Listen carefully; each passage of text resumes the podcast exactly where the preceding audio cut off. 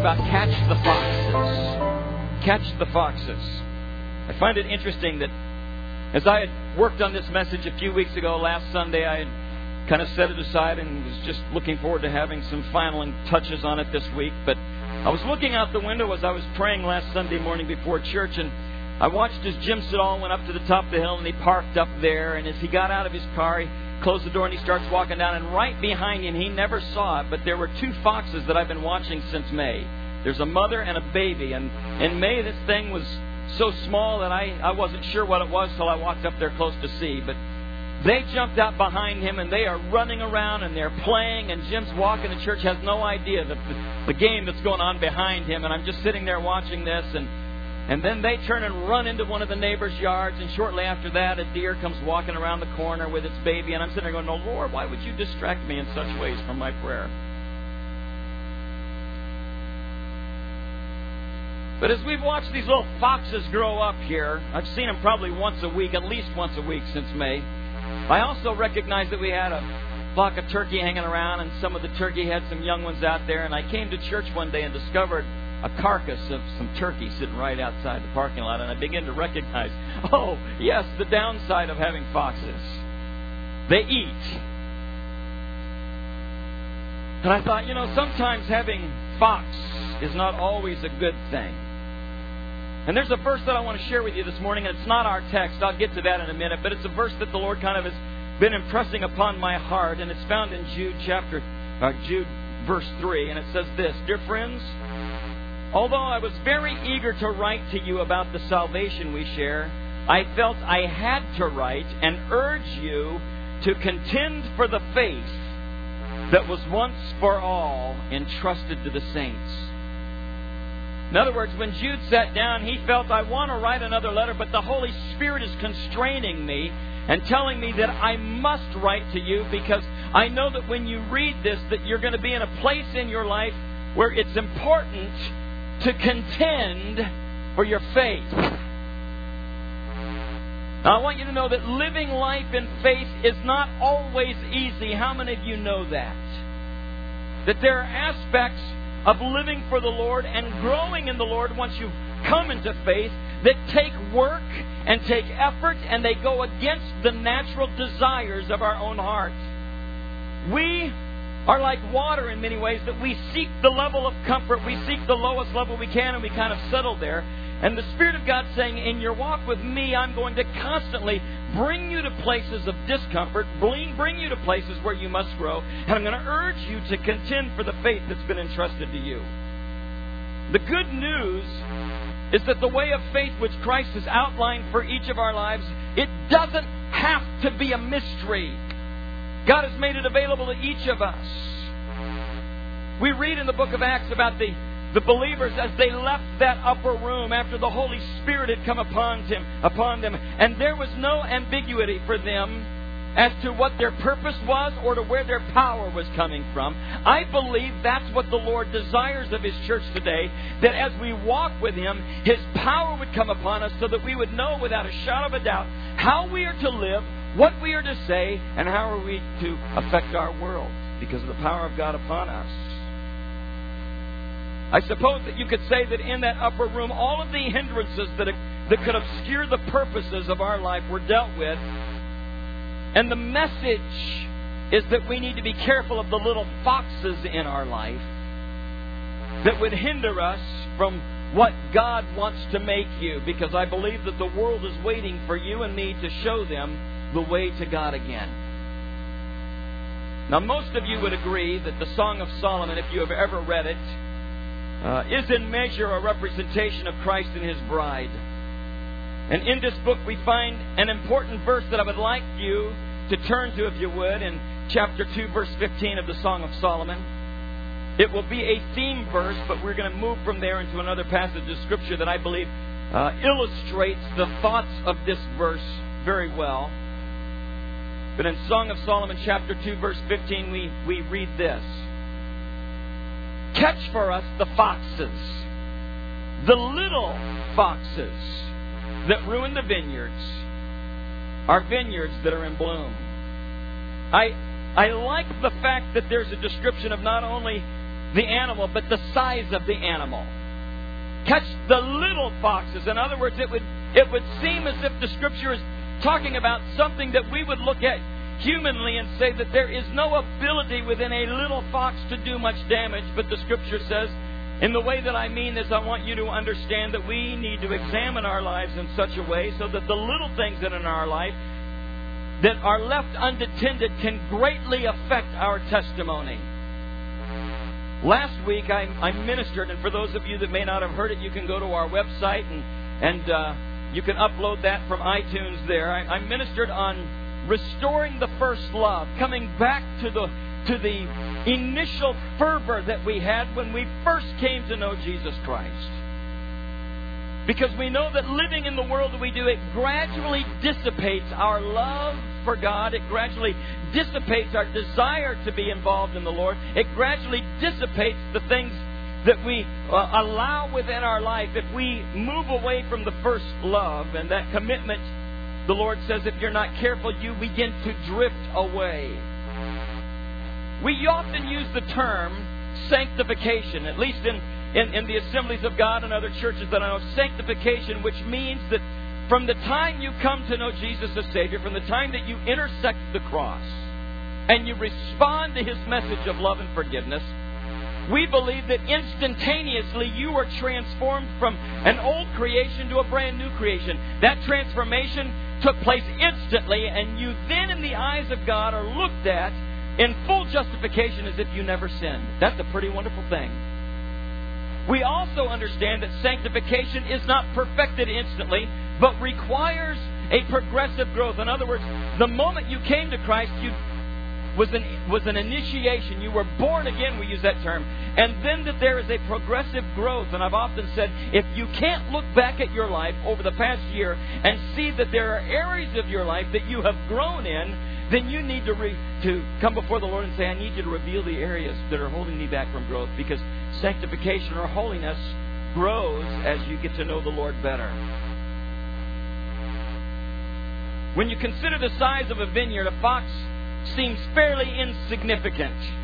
Nevertheless, a little fox has the potential to eat a lot of grapes. And the more grapes that disappear diminishes the beauty of the vineyard that is in bloom. And in the same way, you and I may find ourselves in a fruitful season. In fact, I've discovered that some of the greatest attacks of the enemy come when you are being most fruitful. And you may find yourself in one of those seasons, and yet there are little things that are kind of nipping away that, if left unattended, can diminish your testimony in the eyes of the world. Now, I would like for you, if you would please, to turn to Matthew chapter seventeen, because I want to share with you an event that took place between Peter and Jesus that is a great illustration of what this verse in Song of Solomon is talking about. Matthew chapter seventeen, and I'm going to read these verses beginning with verse twenty-four, and I'm going to read them a little bit at a time and kind of go through this process with you as to what was taking place. Beginning in verse twenty-four of Matthew chapter seventeen, it says this. After Jesus and His disciples arrived in Capernaum, the collectors of the two drachma tax came to Peter and asked, "Doesn't your teacher pay the temple tax?" "Yes, he does," he replied. Now, depending on the version of the Bible you may have, it would also be correct to have this interpreted as, "Yes, he did." It is a word that indicates that something had taken place. And so Peter is telling the one who collects the tax, yes, Jesus paid the tax. Now, first of all, as we look at this, we recognize that up until this point in Peter's life, in his walk with Jesus, things were going very well. He knew that the Lord was a provider. He had seen the power of God at work. The disciples were being sent out two by two. The power of God was upon them. Miracles were abounding. It was a fruitful season of ministry in Peter's life right now. Things were going well. However, Jesus, as He looks at the life of His disciples, and in this case, Peter in particular, and if you want to broaden that out, looking at our lives from His perspective, recognize that there were some small things in Peter's life. They didn't look like big things. They weren't huge issues. They were small issues in his life that needed to be dealt with. And if they weren't, it was going to have an effect where it was going to diminish the fruitfulness of the life and ministry of Peter as they went on. And so Peter is approached by the tax collectors. And this is a temple tax. And when they approached him and said, "Have you and uh, your master paid the tax?" He lied. He said, "Yes, we have. It's been paid." Now we know as we follow through this scripture a little bit that it had not been paid. And Jesus is on the inside of the door there, and he's listening to what's going on. And as you begin to think about it from Peter's perspective, he may have thought, "I've got a great reason to lie. After all, this is about taxes. It's taxes we're talking about here." And you wouldn't believe the number of taxes that were exacted in Roman time. Well, maybe you would. We're from New York. In addition to an income tax of the time, there was also a pretty heavy tax if you wanted to get married. There was also a penalty tax. If you were late on paying any other tax, it was quite a, a big tax. Then there was a death tax, and then there were people that taxed, that were taxed if they wanted to use the road and were bringing any merchandise into the open market. They had to pay a tax to use the road to go and sell something in the markets. And then there was the temple tax that you had to pay before you could even get into the temple. And that's before you paid your tithes and your offerings and bought and paid for, ta- for sacrifices. It was New Yorkish. And so here Peter is being accosted by the one who collects the tax at the temple gate. And he says, "Now, do you and your master pay the tax, or have you paid the tax?" And Peter said, "Yes, done, taken care of." Maybe he was thinking to himself, "I pay enough taxes. I am not going to pay to go into the house of the Lord. Forget this." And so he quickly says, "Yeah, sure, he's done. It's faithful." Then Peter goes into the temple. And I find it interesting in the scripture that Jesus overheard this whole thing. And as I was thinking about that in light of scripture, this is kind of a picture of the fact that we serve an all-knowing, all-present God who, regardless of what you do, when you do it, what you say, or how you do it, he's always standing right inside the door to oversee it all. That there's, there's, it's kind of like Mother. Those of you who grew up with mothers who had eyes in the back of her head, who could always know what you were doing, and it was freaky. And so there's Jesus. Peter lies, yeah, tax been paid. He walks in, and Jesus is standing there. And I'm, I'm sure he thought, "Oh, great." And we get to verse twenty-five. And when Peter came into the house, Jesus was the first to speak. How many of you know the Holy Spirit will always instantly correct? We call it the convincing power of the Spirit, or the convicting power of the Holy Spirit. That when we are walking with the Lord and we are doing things that, that displease Him, instantly there's this check in our spirit. It's as, it's as if Jesus, through His Holy Spirit, is going, I, I saw that. I just I just want to remind you that there's other ways to go about doing things. And, and we, we get this little check in our spirit that we instantly know that, that we've not lived up to the standard that He desires of us. Came into the house, and Jesus was the first to speak. And he says to Simon, you know, again, there's such great wisdom here. He doesn't go, "What are you doing? I heard you lie. You jerk. You're making us look bad." You know. No, he, he approaches it like this. He goes, "What do you think, Simon? From whom do you think the kings of the earth collect their duty and taxes? From their own sons, or from others, or depending on the scripture you have, it may be interpreted, or from strangers." And Peter looks and he says, "It would be from others, or it would be from the strangers." Peter answered. And Jesus then said, "Then the sons are exempt." And here is Jesus explaining to Peter. Now, I know that he asked you out there if we paid the temple tax, and you said that we do and that it's been done, but I want you to know that we are actually exempt from paying this tax, because the temple is my Father's house, and we are the sons here. My dad owns the business. And when Dad owns the business, you don't have to pay the tax. How many of you that are business owners know that if you own a store, you can eat a candy bar and not have to pay for it? Because you own the store. And so this is what Jesus was beginning to say to him, is that we're not strangers here.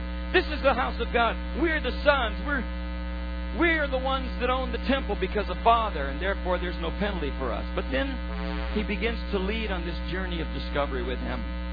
For those of you that are following along in the bulletin, there's an outline of this, and we get to the first point of Jesus is trying to tell him that little things matter. Despite the fact that Jesus looks at Peter and says, we're covered in this, he wanted to point out the fact that Peter made a statement that was untrue before he knew that they were covered. And Peter's lie about paying the tax was was like a little fox that was nibbling on the vine in the vineyard of his testimony. And Jesus knew how he wanted to use Peter, and he knew the kind of ministry that he was going to have. And he knew that if Peter would allow these little foxes to continue to nibble away at his testimony, that ultimately it would destroy everything that God wanted to use him for. And Jesus wanted Peter to know that he had better be on guard. For whatever you do a little of now, you will do a lot of when depression or pressure or discouragement comes. Let me repeat that to you. Whatever you do a little of now, you will do a lot of when depression and pressure and discouragement comes. And you see, when we as Christians do things that are wrong according to the Word of God, or that are questionable according to the Word of God, even though they may seem like they are insignificant, and even though we may be able to feel as if we can justify them, our testimony becomes tainted in the eyes of those that are watching us. Because we claim to be of Christ, they expect to see a difference in our life. And if you take this back to the context of the Scripture in which it was written, you have to understand that because Peter was with Jesus, that people were watching Peter probably a lot more closer than they were watching other people. And so the, the temple folks, those who worked there, those who were serving there, those who were worshiping there, were thinking, you know, that guy hangs out with Jesus and he just lied. Therefore, you and I must be mindful of the little things that reside in our hearts. And sure, we can point to all of the spiritual exercises that we do. We can point to all of the things that we do to build His kingdom. We can point to our faithfulness to the house of the Lord. We can point to the fact that we're faithful to the Lord in giving of our tithes and offerings. We can point to the ministries that we're all involved with. We can point to all of these things, and yet in the middle of this, God will always, through His Holy Spirit, come and begin to tap you on the shoulder about the little foxes and compromises that somehow along the way may be able to taint the whole testimony. Let me share with you some of what these might be in different lives. Maybe your little fox is just a little bit of unrighteous anger. Maybe the triggers in your life are so easy to pull that in a moment somebody says something or does something and there's an explosion of anger and an explosion of words and an explosion of temper. Maybe for you it's just a little bit of cheating. Just a little theft. You know, it's not much. Just a, a few pens and Post-it notes and envelopes from the office. You know, they don't pay me enough as it is, and so this is just my way of making sure that I get what's due to me, and it's not a big deal. Maybe it's just a little gossip. Maybe it's just in the way that you present the issues of others' lives, and you paint them in a way that it's not so much informational as it is an attitudinal conversation. I don't tell everything about everybody. I just have a few people that I know I can trust, that I need to share with. Maybe, maybe it's the way you speak and the way that you curse, or the way you need, take the name of the Lord in vain. And well, you know, it's it's just those moments when I'm really angry. It's it's not much. I never do that around the kids because I don't want them to, to see that, and I don't want them to think that's okay. But when I'm around others, sometimes I let it slip. Maybe it's maybe it's the secret places that you allow your eyes to peek. Forbidden places. Maybe it's the fact that you'll say, you know what, I, I'm going to go see that movie because it's got a good storyline. I'm going to disregard the nudity scenes and the sex scenes, those things that will lock in my mind and pollute me. because it's a good story. It's just a little thing. It's just a little fox. It really won't affect me in the long run. God knows my heart. He knows I belong to Him. Maybe it's just a little sip of alcohol. You know, well, listen, it's just enough to calm my nerves. If you knew the kind of life I had to live, sometimes I just need that just to help me settle down a bit. And after all, Jesus turned water into wine, so how bad can it be? But there's an attitude with it. Jesus was telling Peter, listen, you got to be on guard. You got to be on guard, for whatever you do a little of now, you will do a lot of later.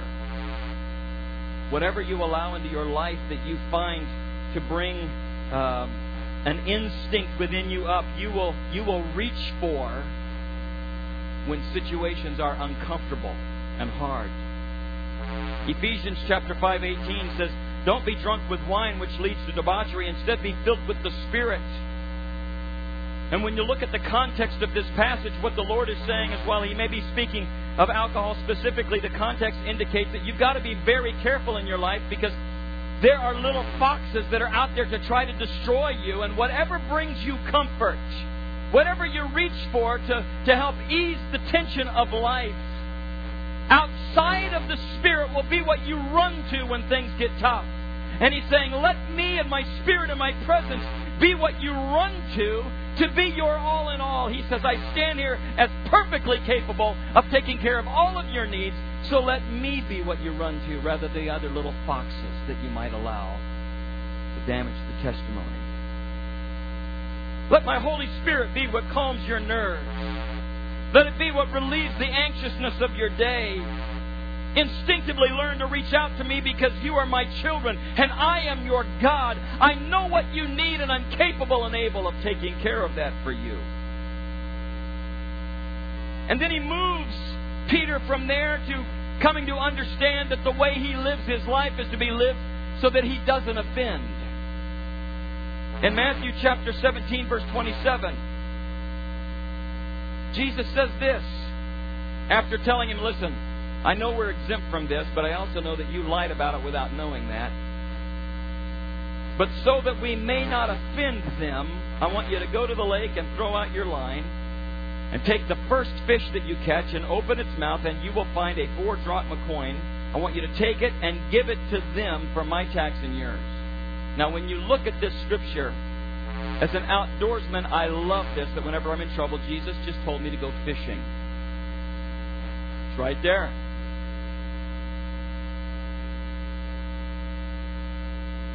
I also love the wording of this, and honestly, as I was preparing this, I just sat back and I just laughed, because it says, the first fish that you catch will have the money in it. You want to know why it says the first fish you catch?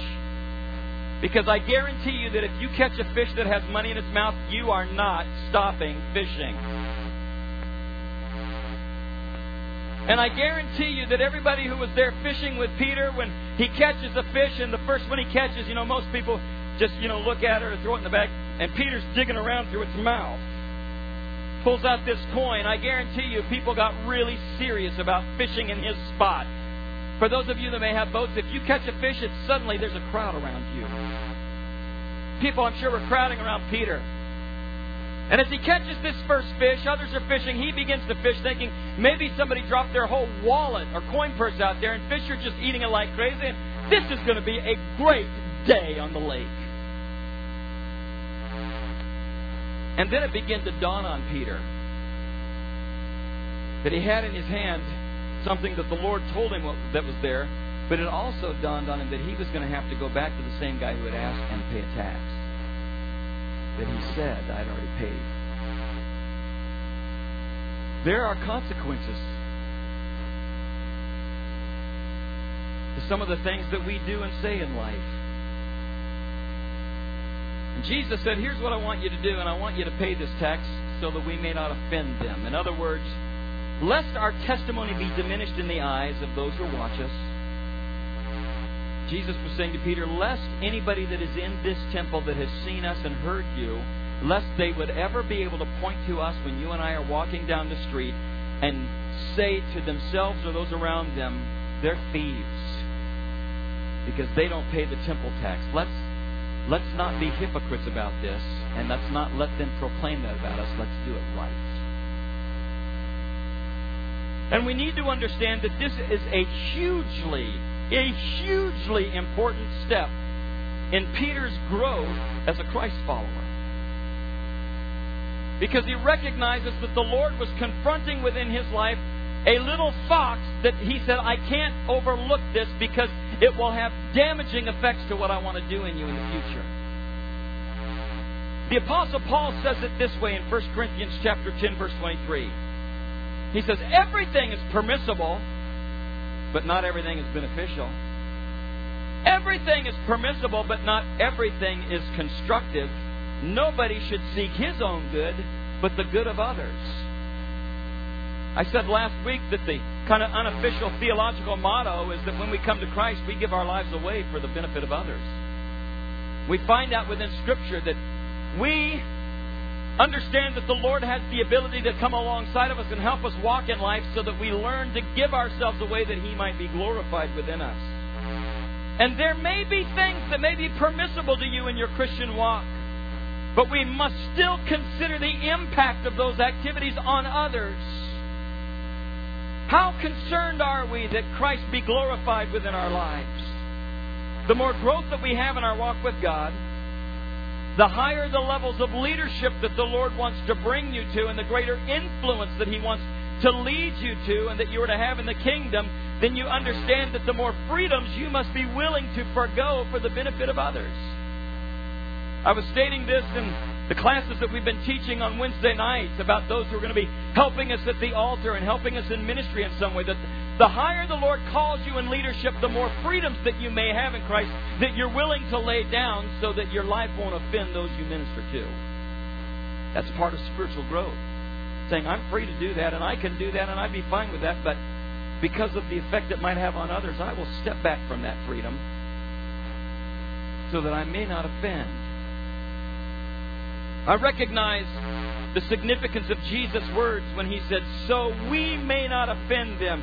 God forbid that anybody should ever see something in my life that would cause them to come to a conclusion that Christ doesn't exist or that He has no power, because what I proclaim and what I live do not match up to what He says He's got available to us. Now please, listen to me very carefully. Do not misunderstand me. I am not suggesting to you that if you have a glass of alcohol that you're going to hell. I'm not suggesting to you that there may be things that are permissible to you in your spirit that others may hold as offense, that you may be able to participate from time to time. I'm asking you to understand that we need to be careful what we celebrate. We need to be careful what we celebrate that others see. Because the issue now moves from not what is right and wrong or permissible, but what is offensive to others and what do they recognize in me and in my life that my testimony may be held null and void because they've been offended by behaviors that I have partaken in. Therefore, I ask you to consider, is it really worth it? How concerned are you that Christ be glorified within your life? How much do we care that what we speak is truth, that what we see is truth, and that what we live is truth? How much does it matter that we be a lighthouse to a generation that is tired of seeing hypocritical lives before them in leadership and are looking for a one true God that is demonstrated through His people in a reality that they know can't be done without the help of God?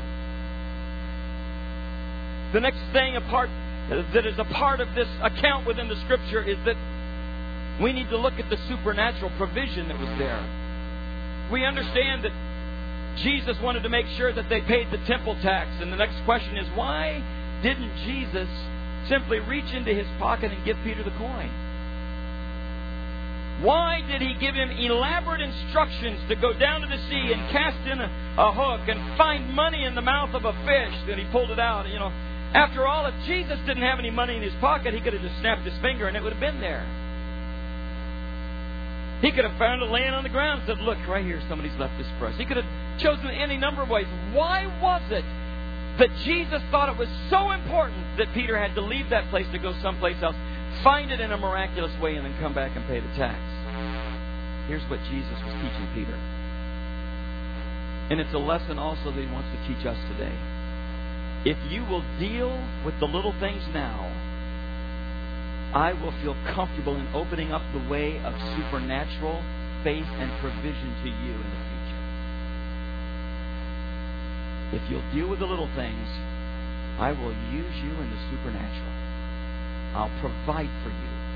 I'll do things in you and through you because you will have had a life that qualifies for the supernatural to be at work. He says, I want to do things that will bring honor to my name through you.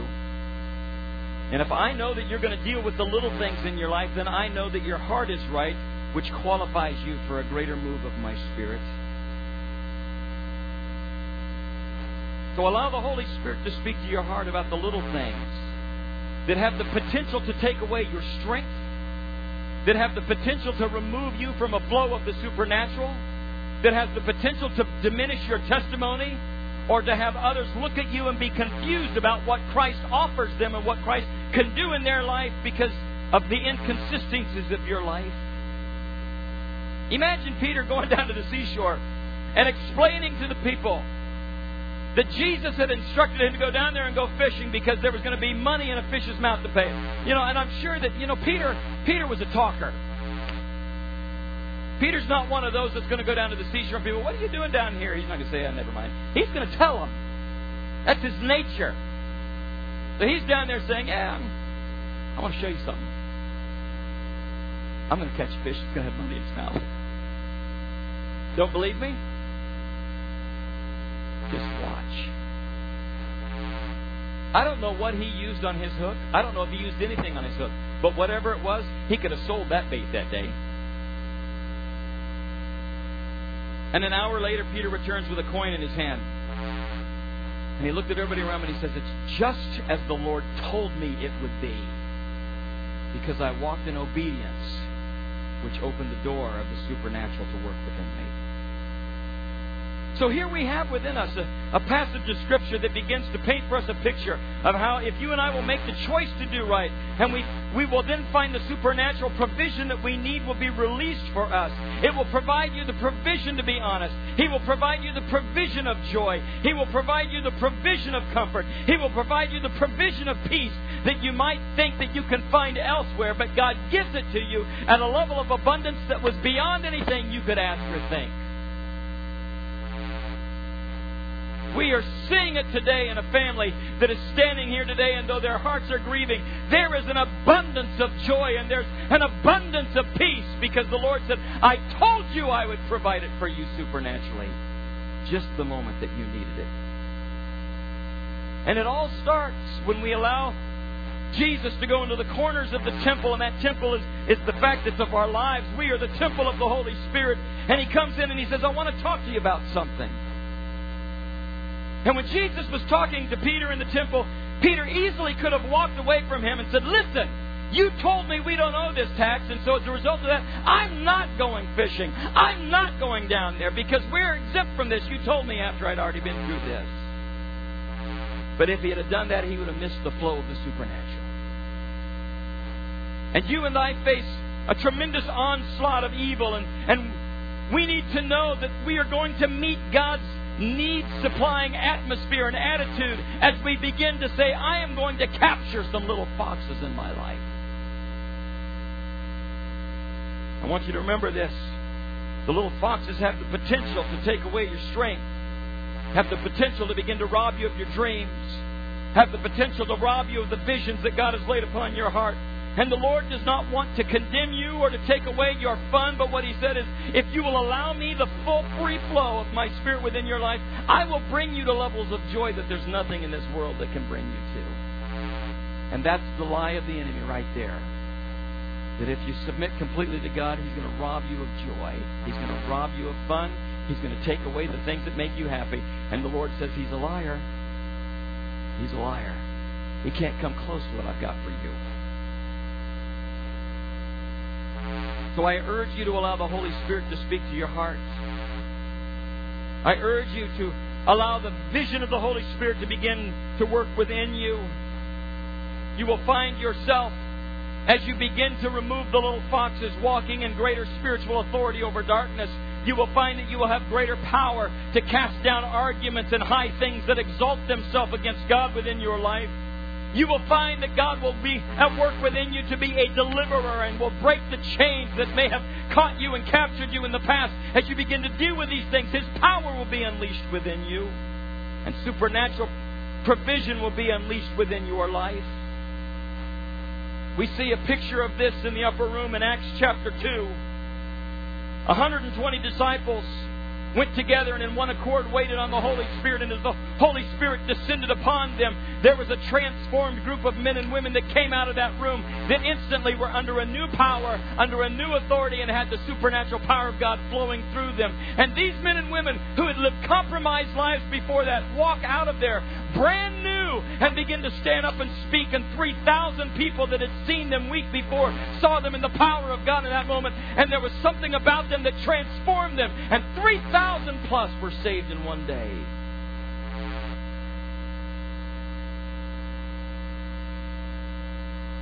If ever there's a moment in time when God says, my power, supernatural strength is available to you, it's today. But it's available to those who are willing to let their lives be a testimony of God. Final point is, it's time to speak. You see, the Lord foresaw that Peter had an issue in his life that was going to affect him as he walked forward. He knew how He was going to use Peter on the day of Pentecost, but He also knew, I need Peter to begin to address this issue of little white lies and things that aren't quite true, even though he may have been able to justify it. He said, this has got to be addressed because it will affect you in the future. Historians tell us later on that Peter began to deal with these things within his life in such a way and became so sold out to Christ that he eventually was crucified upside down. And so we can see that Jesus taking the time to deal with the little foxes in Peter's life had a tremendous effect on him. Similarly, you and I face issues every day within our life. And if we are going to come in contact with God's great supply, if we're going to be conduits of supernatural power and strength and the testimony that we need in the coming days, that I believe that the Spirit says that there are some little foxes that we need to catch and speak to. Because little things make a huge difference in the long run. Now here's what's going to happen. The moment that you begin to make those decisions that I'm going to address these things within my life, the enemy is going to come and begin to speak to you right in your ear. And he's going to begin to tell you that it's really not important for you to be obedient. He's going to say it's not that big of a deal to you. He tells you when you begin to make those changes and you begin to work on allowing the Holy Spirit to transform you, He's going to begin to tell you that you can't do it and that you're not going to make it and that God's power is not available to you. Because He's the rotten little fox that's been trying to destroy the vineyard the whole time. And He doesn't want to be run out of your life. He doesn't want you to have to remove the little tentacles that He's got wrapped up in you.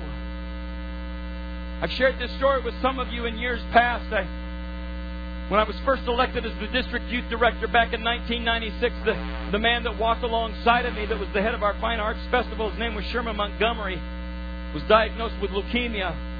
He was the assistant pastor at Marcy Assembly of God. We prayed, we prayed that God would do a miracle for him. He And his wife had three small children, and yet in God's wisdom and understanding and seeing things that we don't see, there was no healing that was coming. And in the final few days of his life, there were a couple of us that were close friends that went to see him when he was staying at his family's house in Virginia. And I remember sitting with him on the back porch, and I said, Chairman, you and I are close, so I'm going to ask you some questions that would make other people uncomfortable, but I know we can talk. He says, you and I both know that if God doesn't do a miracle in these next couple of days or hours, that you're going to be at the Lord. What what are you thinking? What goes through your mind knowing that I'm about to be in the presence of the Lord? And he told me, he says, I'll tell you what's come up again and again. He said, as I have reviewed my life knowing that I could be just hours from standing in front of God, I have discovered that there have been a lot of little little tentacles of compromise. That suddenly the Lord has begun to reveal them to me. He says, they weren't big things when I was healthy. He says, but you know what? When you know you're about to see the Lord, suddenly those little things are things you begin to want to cut off because you desire to hear Him say, well done. And he said, "So Doug, if there's anything that I can advise you, it was be live like you're dying.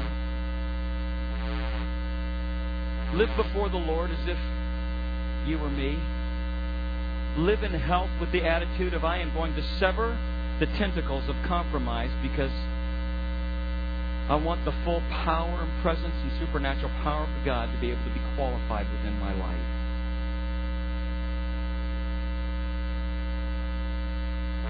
I'm going to ask the worship team if you please come. So today I've asked, Lord Jesus, would you reveal to us the little foxes that may have invaded our life, the things that take just the touch of sweetness of the Spirit of the Lord out of us? Lord, would you come and help me have the power to catch the little foxes, things that I do not want to entertain in my life any longer, and help me to speak to them and say that by the grace of God I will be rid of you because I have been given power to confront evil and I want healing to flow through my life. I want to be a conduit of God's supernatural power, and so I want the sweet presence of the Lord to go with me wherever I go. I don't want people in my office to look at me and say, "Your Christianity stinks." I want them to say, "Your Savior has a fragrance of glory that draws me and attracts me to you because your life is consistent with what you say you are."